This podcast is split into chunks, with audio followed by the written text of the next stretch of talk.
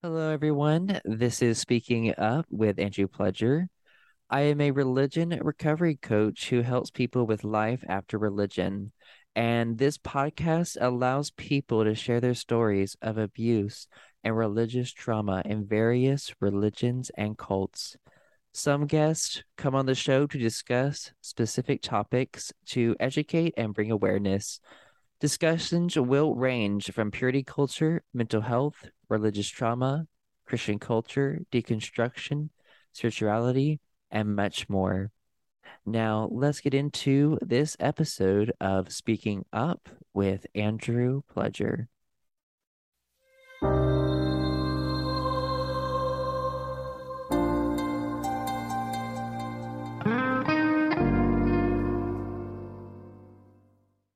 Hello, everyone. I am beyond excited to have Morgan Chantelle on the show today. She is an ex evangelical, a social activist, a mom, and also a trauma informed life coach who helps religious trauma survivors who experience spiritual abuse. And she is also a purity culture survivor and is here to tell her story. How are you today, Morgan? I'm doing great. I'm really excited to be here. Oh, awesome. Thank you so much for coming on the show. Yeah, of course. Thank you so much for having me. Of course. So, as we get into the interview, you know, this podcast is all about personal stories. And so, the first question is What was your childhood like regarding religion and what impact did that have on you? Yeah, I think that my story is different than maybe some of your guests and listeners in that I didn't grow up in a religious family. So my dad grew up in a religious family and kind of rebelled against it. Um, but I did have a trauma filled childhood. So my dad was gone most of my childhood. My mom was an alcoholic, and my grandma, my dad's mom, went to church. So I like to kind of half jokingly say that I am the cliche and that church and religion became a crutch to me.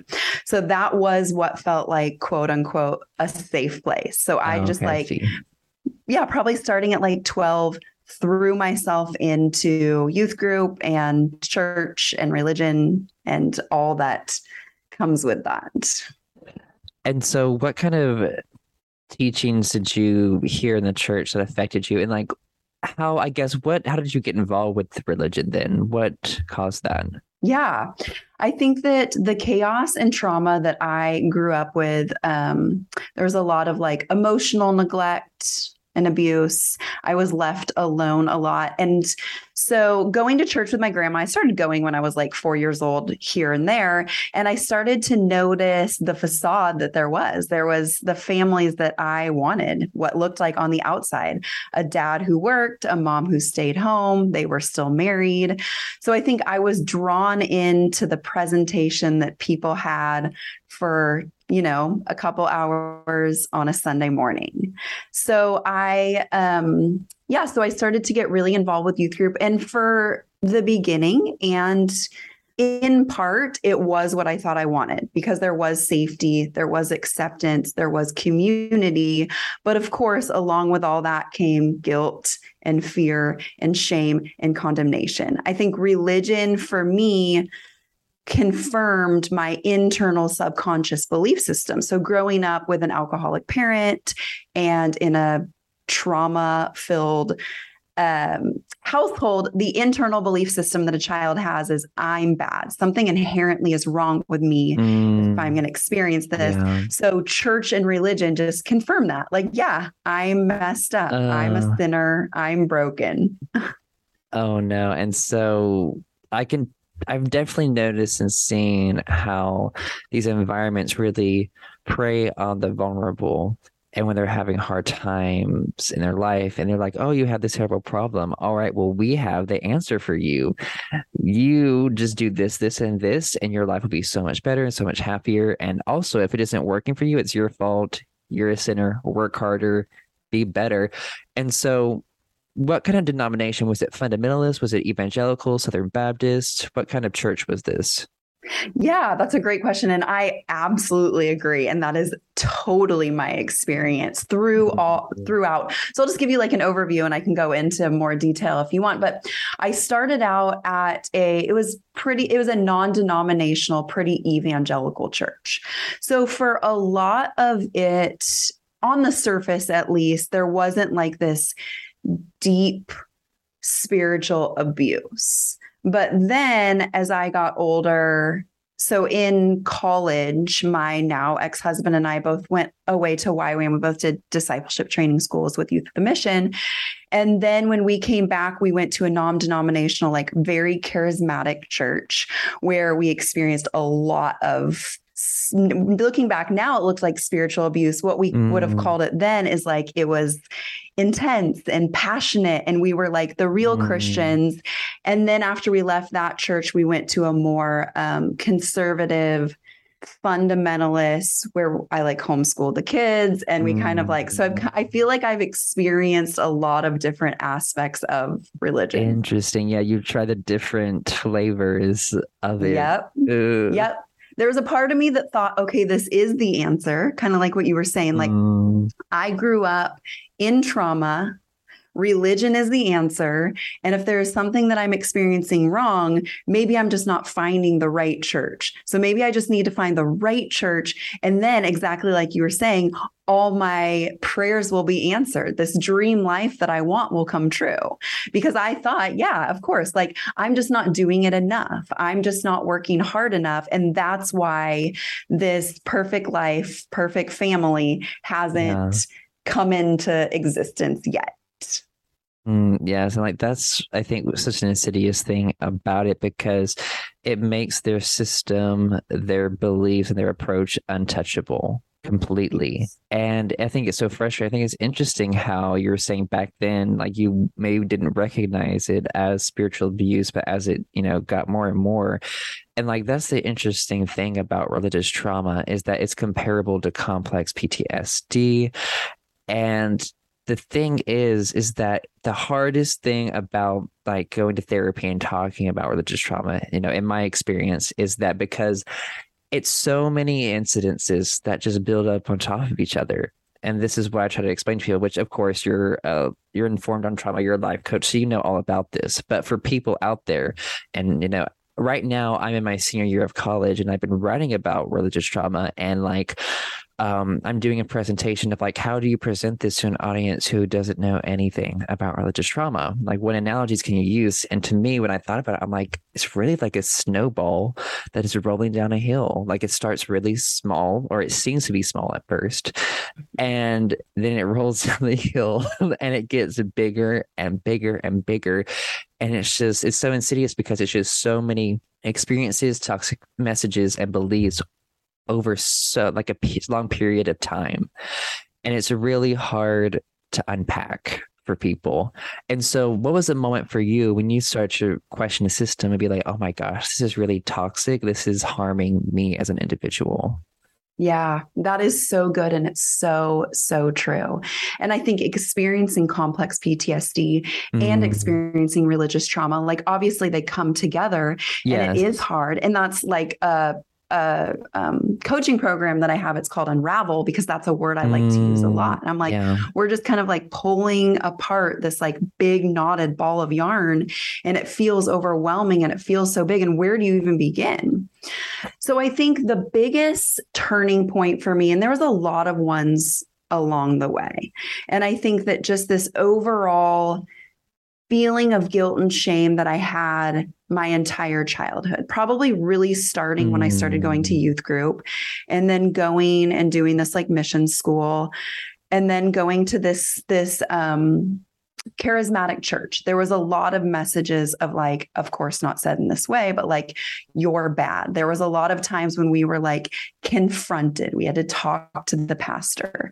But the the biggest turning point was when i got divorced. So my ex-husband i mean the short story was one day he just didn't come home. And we had struggled in our marriage for a long time. We got married really young. We had lots of kids really young. It was kind of a recipe for disaster. But I always felt if I could like pray enough, if I could fast enough, if I could do enough, if I could be enough, then quote unquote, God would heal my marriage. And so when my marriage was over, it was like, oh, this thing that I had put on a pedestal, this like perfect family or at least good family. I wouldn't have even called it a perfect family then, but the in uh, an ideal yeah. situation was no longer. Like I had done this thing. I had like done everything that I felt like God was asking me to do.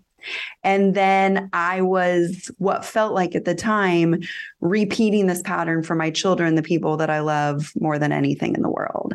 And that caused me to question, like, oh, God, like at the time I was asking, like, God, I did all these things that you told me to do, and this is what I get for it. Like, how does this make sense? You feel like this moment of like betrayal, really. You feel like, you know, you did everything you're supposed to do. And you're like, oh, like you betrayed my trust. And I was told if I did this, it would be fine, but it's not at all.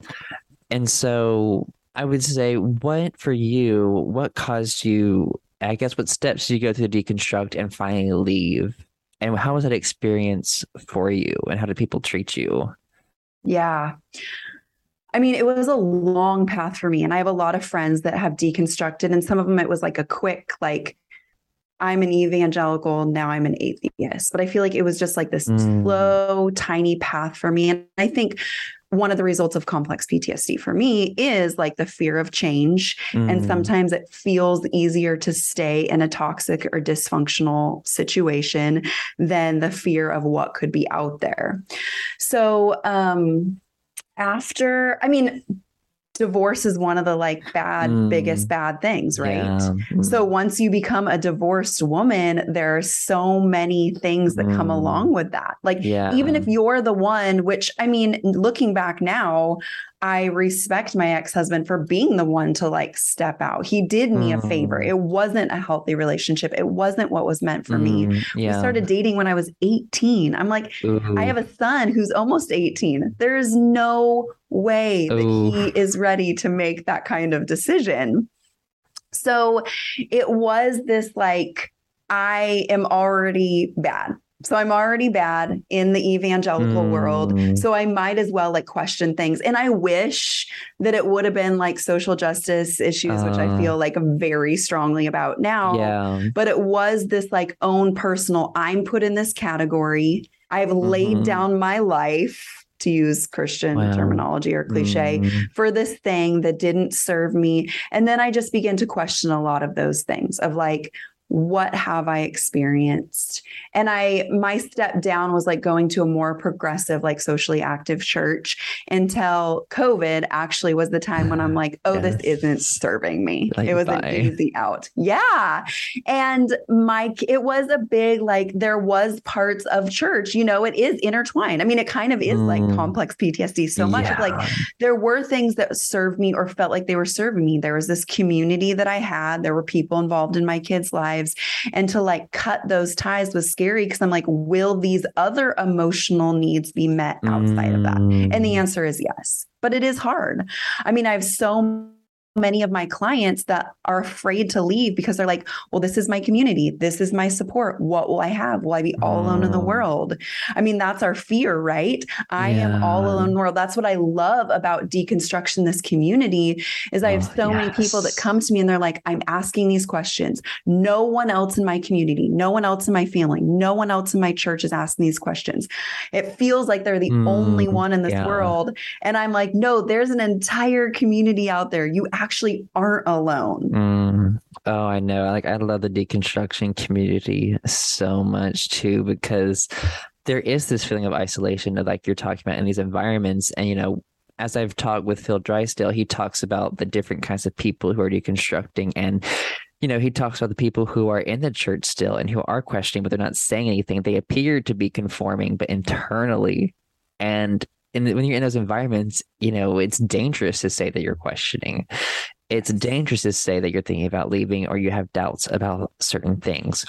And so, you know, what you're talking about and how, you know, people are scared to leave because they're so dependent on the system is um, you know, for me, I grew up in the IFB cult, and that's just, it's interesting because this year is something that I came to the realization that I grew up in a cult. I always, when I was a kid, I thought it was just normal because it's your only environment. But as I've gotten older, and then you, when you learn about cult education, you're like, oh, that was that church was a cult. And it's really freaky. And like, what's common in a lot of these cultic churches is that they do keep you dependent on them. They separate you from the outside world and all of your needs are met through the church your psychological your emotional and like you know your community is there and a lot of times even like your school is attached to the church too and like your family goes to the church friends like it's just so many so if you leave it's like you have to start over and that can be really hard for a lot of people and so really you're kind of doing like this cost benefit analysis. I feel like a lot of us had to do like, how much is this actually benefiting my life?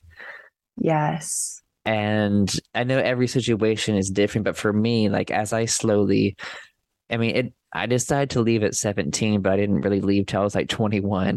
that was how long it took me to finally get away several years.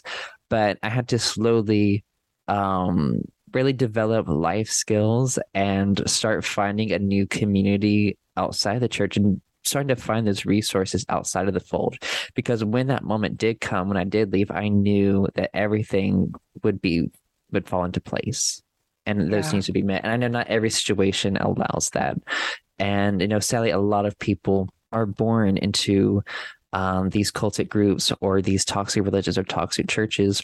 And so I think it was curious because while you were talking, I was, it's funny.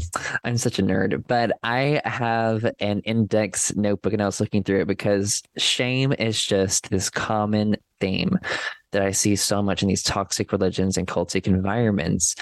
And I love, love, love Brene Brown um, and her Same. book Atlas of the Heart. And I literally, because for me to help me deal with emotions, because emotional regulation was something that was so so hard for me and it is it is a common symptom of religious trauma of like not knowing how to deal with your emotions at all. Yeah. Eh, because we're, we're taught to not think for ourselves we can't trust ourselves and our own emotions are like demonized in these environments yes. really. And so we don't know how to deal with them we don't know what to label them or what the cause is. And so for me as I'm trying to grow my emotional intelligence and emotional maturity, it's just learning about emotions and knowing how to deal with them, labeling them. Why are they there? And removing the shame that's attached to the emotions. Because for me, that's what I noticed. Emotions that experience the shame, the shame around them was so great. That was the worst part of the emotions I was experiencing, not necessarily the emotion itself. So I was like, how do I get rid of this shame that is attached to this? And so I think it's interesting because these cultic environments create the perfect place for shame to thrive. And is interesting as I've read Atlas of the Heart by Brene Brown and reading it from the perspective of growing up in a cultic environment, I'm seeing all the toxic things in religion. And so when she talked about shame, she says shame thrives on three things it thrives in secrecy, in silence, and in judgment. And I'm like, oh my gosh, like churches are just breeding grounds for shame. And, you know, for people out there listening, shame is when you believe that there is something inherently wrong with you, that you are worthless. Yeah. And people can confuse shame with guilt. Guilt is when you feel bad about something that you've done. It's not about who you are as a person. It's when you go against your value system. But shame is like, I am bad. I am flawed. I am worthless. And a lot of these system systems perpetuate that very toxic message. And it's interesting because shame is not a productive emotion. Hmm. it is not productive. And Brene Brown talks about how it fuels a lot of toxic behaviors and uh, even addictions, just getting rid of that feeling of worthlessness. And so, what steps did you take to gain that self worth for you as you've been healing? Yeah. That's a great question. And that is also relatable. And so, growing up in trauma and that complex PTSD is that belief like something is inherently mm, bad about me. Yeah. I'm bad. And so, I was the cult church. Like I was not in a cult. I mean, let's just say it for what it is. Mm-hmm. That confirmed all of those beliefs. Mm. I'm bad.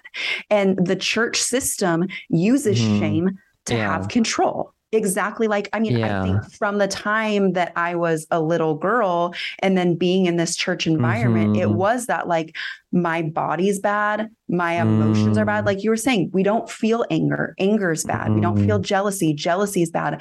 I have so many clients who come to me and they're like, I was allowed to feel these Mhm. certain emotions. We can feel joy. We can't feel happiness.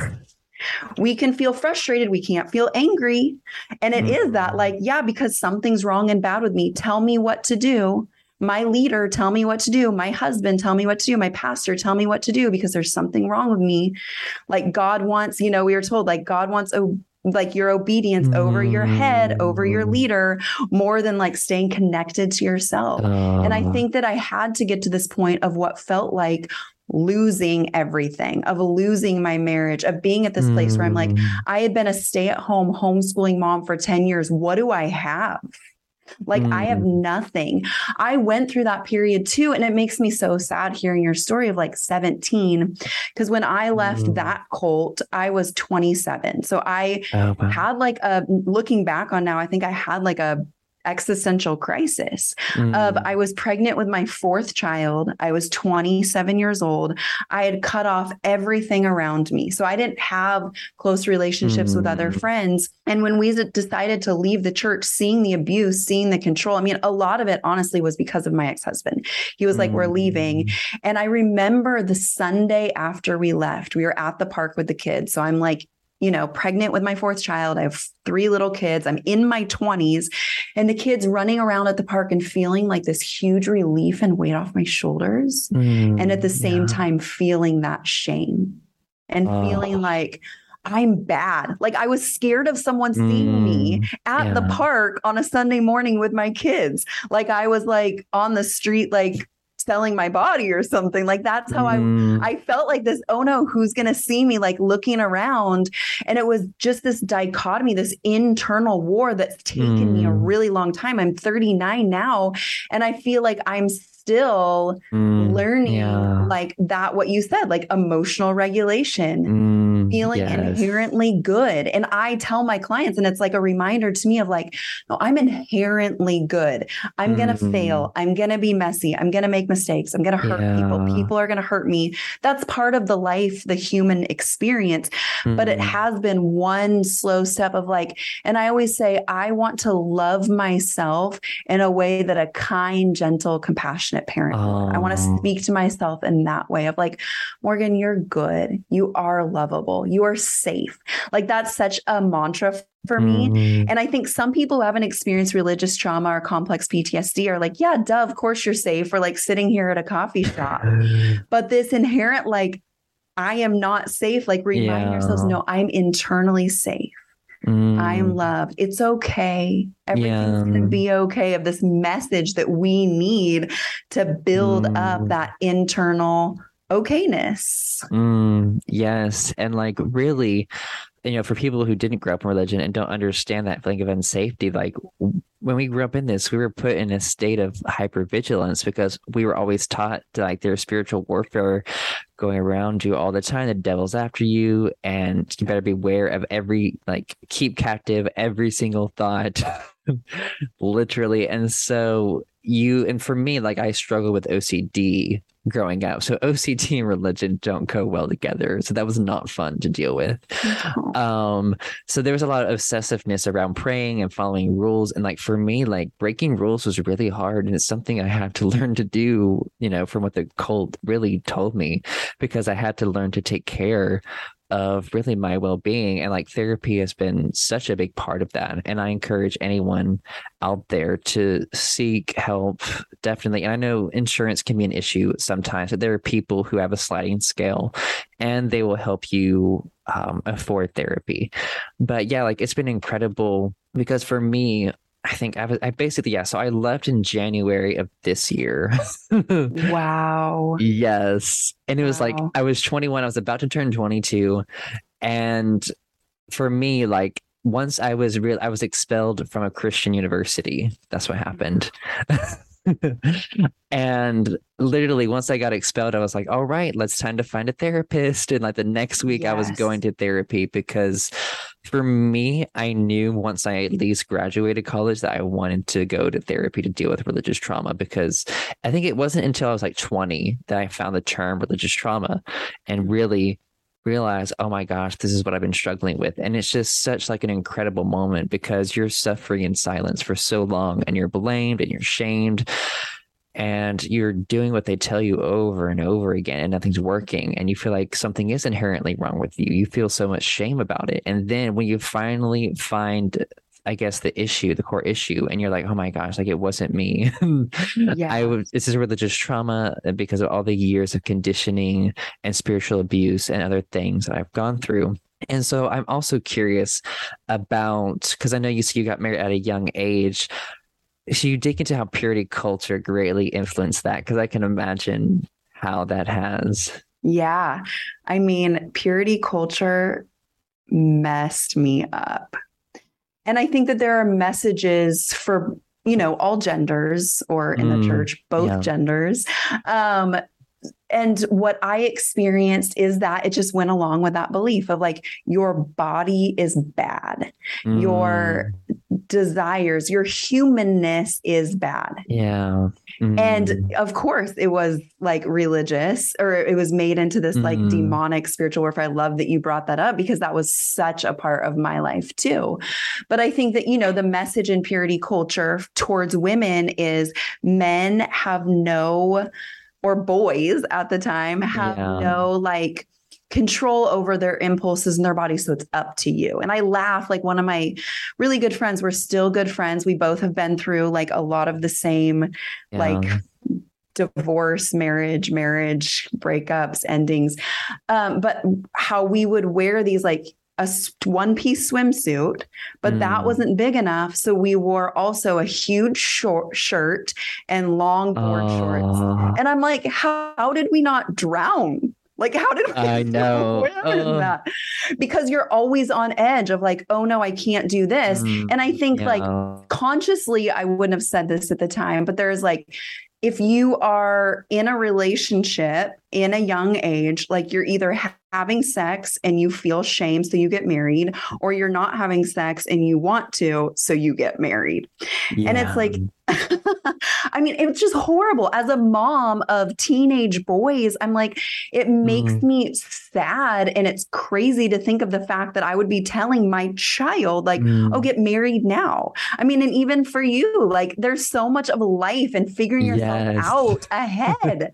like, I'm, like I said, I'm 39. I feel like there's still a part of me that's like figuring myself out, but especially your Mm. 20s are about like, who Yeah. am I? What do I need? I need to. And after getting divorced and going through this, there was a part of my life where I like I I went crazy, kind of like the breaking the rules. Like I don't care. Mm, Oh, I'm gonna do these things that I thought were horrible, Mm. horrible, and then I do it, and I'm like, oh, this is it.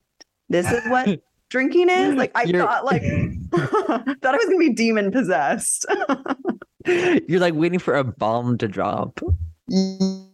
Yes, exactly. Yeah, I'm like looking around, like everyone's smi- everyone's exactly the same. I just took a sip of alcohol and everyone, nothing changed. This is crazy. But I mean, there was a time where I definitely did a pendulum swing, Mm. and a lot of my clients do that same thing. And I'm like, I get it. I totally get it. And it's okay. And there's a Mhm. part of them that's like, oh no, everything feels so high stakes because, like you Mm. said, like there's demons, there's spiritual warfare, there's shame, there's our testimony. Are we going to stop other people? But Uh. ultimately, it's eternity in hell. yeah. Like it's not just that something bad is going to happen right now, but forever.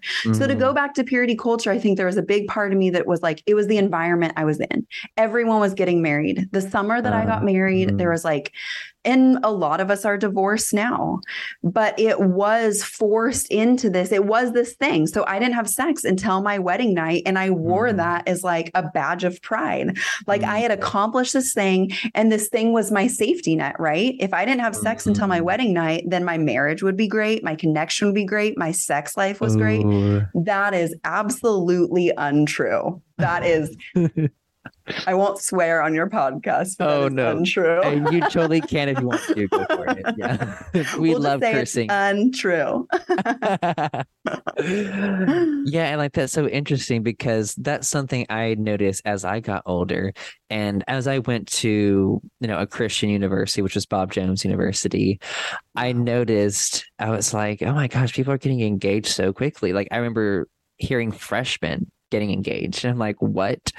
what are you Yeah. doing? No, Lee, stop. That is not okay. And Yeah. there is also so much pressure in these environments and i feel like i felt it at bob jones and i feel like i think it's a, a lot of christian colleges that you're expected to be engaged by senior year at least hmm and that was really annoying for people to get hounding me oh are you getting engaged no Good for you. You dodged a bullet because it was so easy. And I think my coping mechanism is conform. And that Mm. probably is out of my trauma. oh, like so much of my Mm. life was like subconsciously, I wasn't thinking this, but I'm like, oh, I will become what you want me to Yeah. be yeah so that I can be loved and Mm, accepted. yeah yes and I was really good at it. Absolutely. I am a hundred percent fawner. Mm, and like that was that was me too for so long and that's what really caused me to go to a christian university in the first place which Yeah. i wasn't really given much of a choice anyway so it was like a double bind just like stay home in your cult or go to a christian college Yeah. so that was the those were really the two options for me but getting rid of that fawn response really is what i did i guess at bob jones which was really hard in that Yeah. environment and like you said, it's an unconscious thing. It's just it's an automatic trauma response, and you really don't realize it until you really get away from those influences. So it was good for me in a sense to get away from my parents and truly be like, "Wow, what do I actually care about? Was I just accepting this and conforming to adapt, or do I actually really believe this? And is this actually helpful?" And so I'm just curious, what were some big things that you had to deconstruct, and what are some things that you're deconstructing now? Um, I mean, I first I think that the first and biggest thing was like on a personal level, that like shame. So I'm like, Mm. okay, here I am, divorced. What does that mean or say about me? Has something internally changed about me? And then I think a lot of it was just the messages of the church. It was these social justice issues. Like you say that God is love, yet Mm. you are the most unloving, judgmental, Yes. disgusting, horrible people that I have ever seen. Like I feel very, very strongly about that. Yes. Of how can you say that you serve this loving God and not love people and not have this Mm, fundamental, I mean, all the things that are happening in the world right now, this fundamental Ah. belief system that people are worthy of love. And that is, I mean, Mm. that is non negotiable. So that is the biggest thing that I'm just like, these can't line up. And I get, I mean, I'm sure you do too. I get messages all the time of people like saying that things aren't real or saying that they're like praying for me. And I'm just like, it's, I think that I've, I have clients and I think I went through this time of like, you know, even I live in my hometown. So I see people that I know, and there was this part of me that felt that shame, like leaving the Mm. church or going through a divorce or, you know, not living that same life of like, oh no, what are they going to think about me? And I think I've had to Mhm. change those narratives to be like, no, I'm in the power position. Like you should be ashamed of yourself. Like I saw what you posted on social media about politics. Like, ew, Yeah. like I'm going to walk with my shoulders Yeah. back and my hel- head held high. Mm, I yeah. feel confident. I feel secure in where I am. And I can see the emotional result. And like, obviously, life is Mm, comes with challenges. We're not always going to be happy. We're like, yeah. hard things happen. We're sad. We go up and down. We learn things. But I am like, I feel so much more Mm, freedom and security and just happiness than I ever did living under that. I don't even think you know how much no. condemnation and fear you are under until you leave, until you start Yeah. to dip your toe out. Mm, And it's scary. And I have a lot of clients that are like, oh no, I'm I'm this person that I judged before.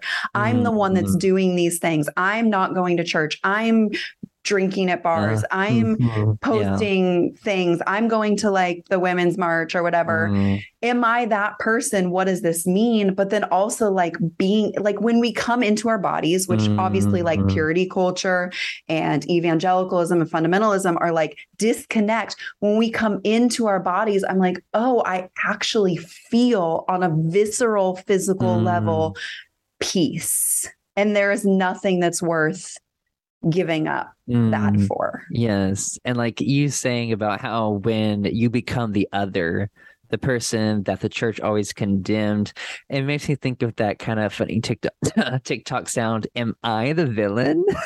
That yes.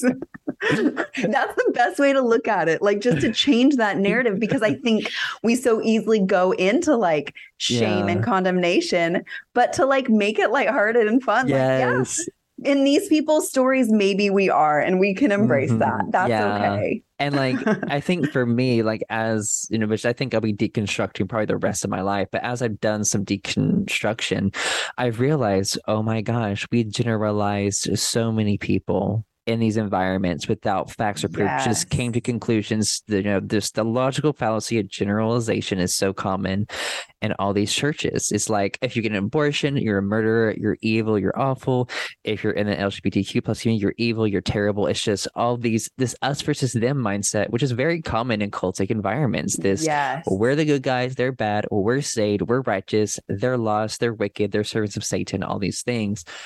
And when you deconstruct, you you know, you need to get rid of that black and white mindset and understand the gray. And like for example, for me, like growing up, I was a very had very anti-abortion views because that's Mhm. how I was indoctrinated into that. But once I got out and I actually learned about different people's situation and circumstances, and not everyone is privileged, like what I grew up in, anyways, with money wise. I'm like, oh, well, not everyone has as much money and they're poor and they don't have the resources that I had. And so this puts them in vulnerable situations. And they're really, and it's not like a lot of people are happily doing this. And that's what the church portrayed it like they're just happily just, oh, let's go to get an abortion. I'm like, no, a lot of these women are struggling to do this. Yeah. And it's a hard thing, but they realize that if they give birth, they're either number one, it'll have to starve and they can't take care of it, or it'll be traumatized through adoption, which I think is a whole other thing, which always Yeah. annoyed me of like how evangelicals and fundamentalists totally ignored the trauma that can happen um, in adoption, really, and those issues. And so once I started seeing those areas of gray, I was like, okay, like maybe it's time like to have some more compassion for people. And so I'm just curious, what important lessons did you learn as you deconstructed and as you left? Yeah. I mean, I love, I totally agree and love that. And I think that that is so, mm-hmm. so true. I think the church stays in power by the overgeneralizations and Mm. villainization of those people, Mm, whoever those yeah. people might be. And I think if we, and that's why they create this bubble. And that's why we do this of like, Mm. oh, we can maintain our power and control over you if you're afraid of these people. And then you get to know those people and you're like, oh, actually, you're a human and you're better than all these other church people that have been telling me that you are so bad. And I think just having compassion on myself Mm, has allowed me to have compassion on other people. And I love that. And I so believe that, and I agree with you about this black and white thinking. I mean, black and white Mhm. thinking kept me safe. As Richard Rohr talks about, as children, we need black and white. We need right and wrong. We need hot and cold. We need like, don't run into the street. That's bad. Don't touch Mm-hmm. a hot stove. That's bad. But as we grow up in evangelicalism or fundamentalism, that doesn't change. We don't mature our Mm, thinking. no. Everything's black and white. And now I'm in a place where I'm like, I don't even think that there is any black and white. I used to be like, there's a Mm, little bit. I'm like, is anything really black and white? Life is nuanced. Yeah, Life is, is. gray. And that is Mm, the beauty of it. And that just brings the pressure down. That brings the expectation down. Mm. That that's like the internal sigh of like, I'm actually am okay. yeah. I can be messy. I can make mistakes. I can like figure out relationships. I can figure out sex. I can figure out politics or so- Mhm. social justice issues. And as I have compassion for myself and others, that grows because I am 100% in agreement with you on all of these Social justice Yeah. and just humanity, our humanness Oh, yes. as a whole of seeing Yeah. that humanness in Mhm. others and allowing that in myself. And I think that just being Mhm. like, I'm never going to arrive. Like you said, I'm always deconstructing. Might look Yeah. different. And Mhm. I'm always like learning and growing. And I used to like I was in a relationship and the person was like, "You always change your mind." This was as I be as I was starting deconstructing. I can't trust you. I never know what you believe. And I Mm. felt shame about it. And now I'm like, I actually value that the most about myself. I want to learn. I want to grow. I want to change. Mm. I don't want to be the same person. And I value that. Yes. That is really Mm. important to me. Yes. Yeah. You value that openness to change your beliefs if there's new information or other perspectives. Because to me, my personality type suffered in that kind of environment because I naturally want to learn and know more. But in that environment, it's like, no, we have all the answers. It's this, this, this, and this. Just follow this and you're good. No more Yes. questioning. Stay in our cult. Mhm. Push the Yeah. religion. And I'm like, no, I don't want to do Yeah. Which is huge to be able to say no because it is that. It's have faith, trust God. Mm, Like we don't always know. We won't know until we get to heaven. Like basically shut up and Mm. obey. Yes. And for you to like even internally push back is huge because that's scary. That takes a that lot is. of courage. Yes.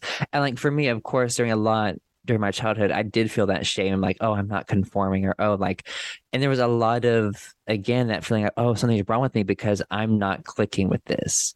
Mhm. And I think we get to the point of some people it's like you convince yourself that it works and then it's okay, even though internally you know that's not true. well, and that was my divorce for me. I think I wanted to believe it and I called it hope. And somebody told me, like, Oh. Morgan, did you have hope or was that fantasy and an illusion? Ooh. Like, I think I was always like, well, it's just not yet. I would use these weird things. I would Mm. gaslight myself. I'm Oh, like, well, if my husband loved me, then I wouldn't need to trust God. Um, and I would like over spiritualize it to stay in a toxic, dysfunctional environment. mm, yeah. And then when I got divorced, I was like, oh, I can't live in this facade anymore. I can't Mm, fake myself out that this is going to someday work because this is not working. So I need to find Mm. another way. mm, It kind of forced me. I guess it didn't force me. I like to use the word invitation.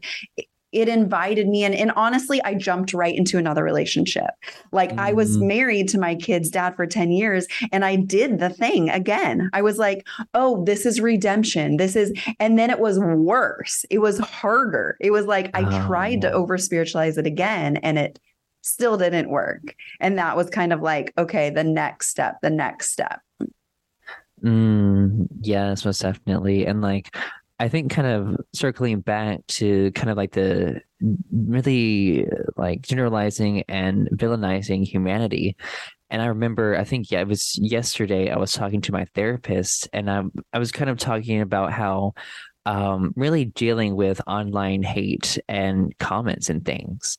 And I was like, yeah, I'm like, I really don't care about like things they say about me. It doesn't bother me. Like, doesn't hurt my feelings. It's like there are cliches and words that they say that trigger religious trauma of cliches Mhm. that the church would use. I'm like, you know, I can hear or read these different things, and that brings me back to sitting in the pew and this preacher screaming and yelling at me and all these different things.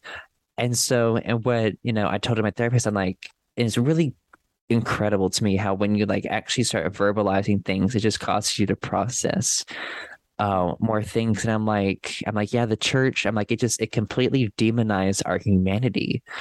And then it told us it had the answer for overcoming our humanity, really Yeah. And it just doesn't work because and you know and then i was we were talking about how um there's so much shame around having sexual desires and how i believe that i could overcome all sexual desires period through Yeah. believing and then as i've learned more about biology and things i'm like oh well that's not actually possible Like, Yes. I would have to get rid of hormones in my body. I would have to literally cut off a body part, which some people sadly have Yeah. done because they're that extreme. I don't think it's as common, but I know like they're oof. Certain men will go as far to cut off certain parts of their body to do that. And it's just how extreme and really how much shame there is around this humanity. And so I'm just curious, what advice or wisdom do you have for people who are stuck in these toxic religious environments and who are struggling with religious trauma? Yeah. I mean, I 100% agree that I think that therapy is for everyone. Mm. And I think having a mm. safe, judgment free, loving environment, having just like a neutral third party is so important. And like you had said, there are ways around it. People use sliding scales, mm. there are mm. coaches, there are groups. I mean, whatever it looks like, right now to have mm-hmm. someone safe. But I think that that is so true. Like I tell my clients all the time, kind of like what I was saying before, of like, you are not bad. It's okay to ask mm, questions. Yeah. The reason we are told not to ask questions is to maintain power and control. Like mm-hmm. you said, yeah. if we believe that our humanity is natural and normal, then we don't need these environments. No, if if we can get the answer outside of it, then we don't need these environments. So mm-hmm. stay in there. And I think it feels really, really scary to begin asking questions. Mm, yes. And so taking one step at a time, and I think it's easier said than done because I always say you can trust yourself, you trust your heart and your intuition. Mm. But I remember when I first started hearing that, like, what does your gut say? What does your intuition say? Yeah. I'm like, I don't know. What does that even mean? Like, I have no clue mm-hmm. what you're saying. Yeah. And it is just like having quiet having safe people. I mean, it is hard when you're stuck in that, but my encouragement and my advice is like reach out to one person and find a safe person and begin having these conversations. Begin even like vocalizing your your own questions mm. and validating like it's okay to begin asking these. Mm. Yeah, so definitely. And I think it is interesting because I've definitely had backlash for people saying, "Oh, like you shouldn't trust yourself. Your heart is evil. The Bible says this, this, this, and this." And it's interesting. I haven't released this video yet, but I will soon. Of when I kind of talk through what I mean when I tell people to trust yourself. And to me, uh, number one is like coming back and connecting with your body your body or your nervous system is going to tell you what situations are safe and unsafe, but you got to listen to it most definitely. Yeah. Like as I become more aware of it, I'm like, there are situations and people I'm like, oh, you're not safe. Like I can feel it. Like this is not good for me. And just knowing it, it's just, it's biology that automatically goes off. And like you said, that intuition and taking that quiet time to listen and really know like number one, you have to connect with yourself and be aware of your body, your mind, and your emotions to even be aware of your needs and then meet your needs. But if you're disconnected from yourself and you're unaware and you believe that your body's evil, your mind is evil, you're disconnected and you're not aware of your emotions, you're not going to be able to emotionally regulate or really heal or find autonomy. So at first, it's like, it's that connecting with your body and like taking those small steps and just notice how do I feel when I'm around this person? How do I feel when I'm in this church? How do I feel when I'm in this Sunday school class? Or how do I feel about this teacher and preacher or what they said? And understanding, oh, why do I feel this way? Is this harmful? Because I think the awful thing is that we're programmed in these environments that, oh, you have a negative reaction to what we say. That's the Holy Spirit. Like that's calling you out. You're feeling shame because you need to confess. Mm-hmm and it's mm-hmm. nothing it's there's nothing wrong with them it's you and it's like oh that's the holy spirit. So we've been taught and really this is another cultic thing that happens in environments is that they redefine emotions absolutely and they tell you they tell you how to interpret these bodily sensations or things that are going on. So then you don't dig any deeper you don't ask any farther. But i think it mm-hmm. important for people to understand like okay what is really going on here? Let's dig deeper and yeah. really understand what is going on. And I totally agree. Like, oh, I think everyone should go to therapy. Like, yeah. anyone who comes yeah. to him, like, go to therapy. Like, it is so great, or a life coach, or talk to someone. And um, and also like I'm just curious if you want to put in a plug for your coaching, go for it. like Oh, thank you. Yeah. Um yeah, you can find me my on Instagram Morgan Chantelle. Morgan Chantelle C H A N T E L L E and I'm I mean I love talking through this with people. It feels like such an honor. And I think mm-hmm. I 100% agree with you like religion, cults, like it mm. it is the exact opposite of what you're saying. It is disconnect from your body, disconnect yeah. from your emotions. So when people begin and maybe people that are still in this environment or just coming out might hear yeah. us and be like frustrated. Like I don't know. Yeah. Like I'll ask people, "What do you feel in your body?" And they're like, "I don't know, nothing." Nothing. Mm. So, a good way to start, just like you were saying, is just to begin to notice when you like something. Like we all mm. have those, we just don't yeah. pay attention. Like, oh, when I'm excited, do I feel that in my chest? I feel yeah. like looseness mm. in my mm. shoulders. I just begin to notice what you're feeling in your body to connect back in so that you can take those steps, like you're saying, to begin to trust your body and trust your intuition. Because for so, it feels counterintuitive.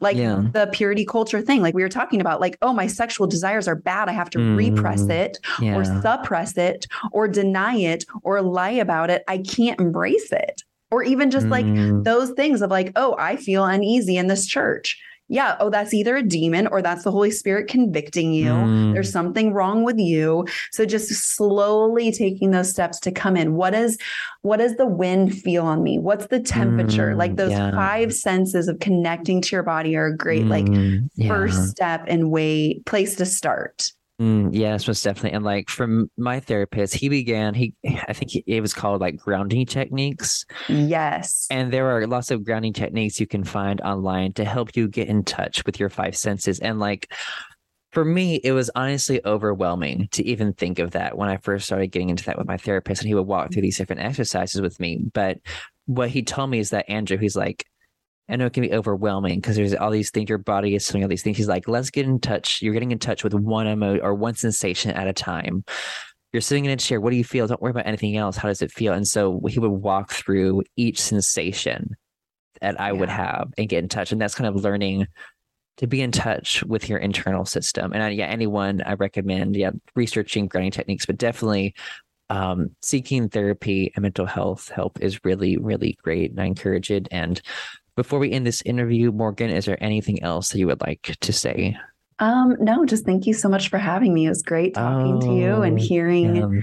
more of your story. And I think you have so much to add to this community and to the world. I really appreciate oh, what you are doing. Thank you. I try.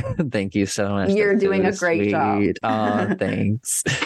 All right. Awesome. Thank you, everyone, for who's listening. And this was Speaking Up with Andrew Pledger.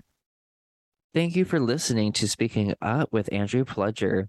Your support is much appreciated. Please leave a review and share with friends and family. And if you can, please support me on Patreon, and the link is in my description. Thank you so much for listening to Speaking Up with Andrew Pledger.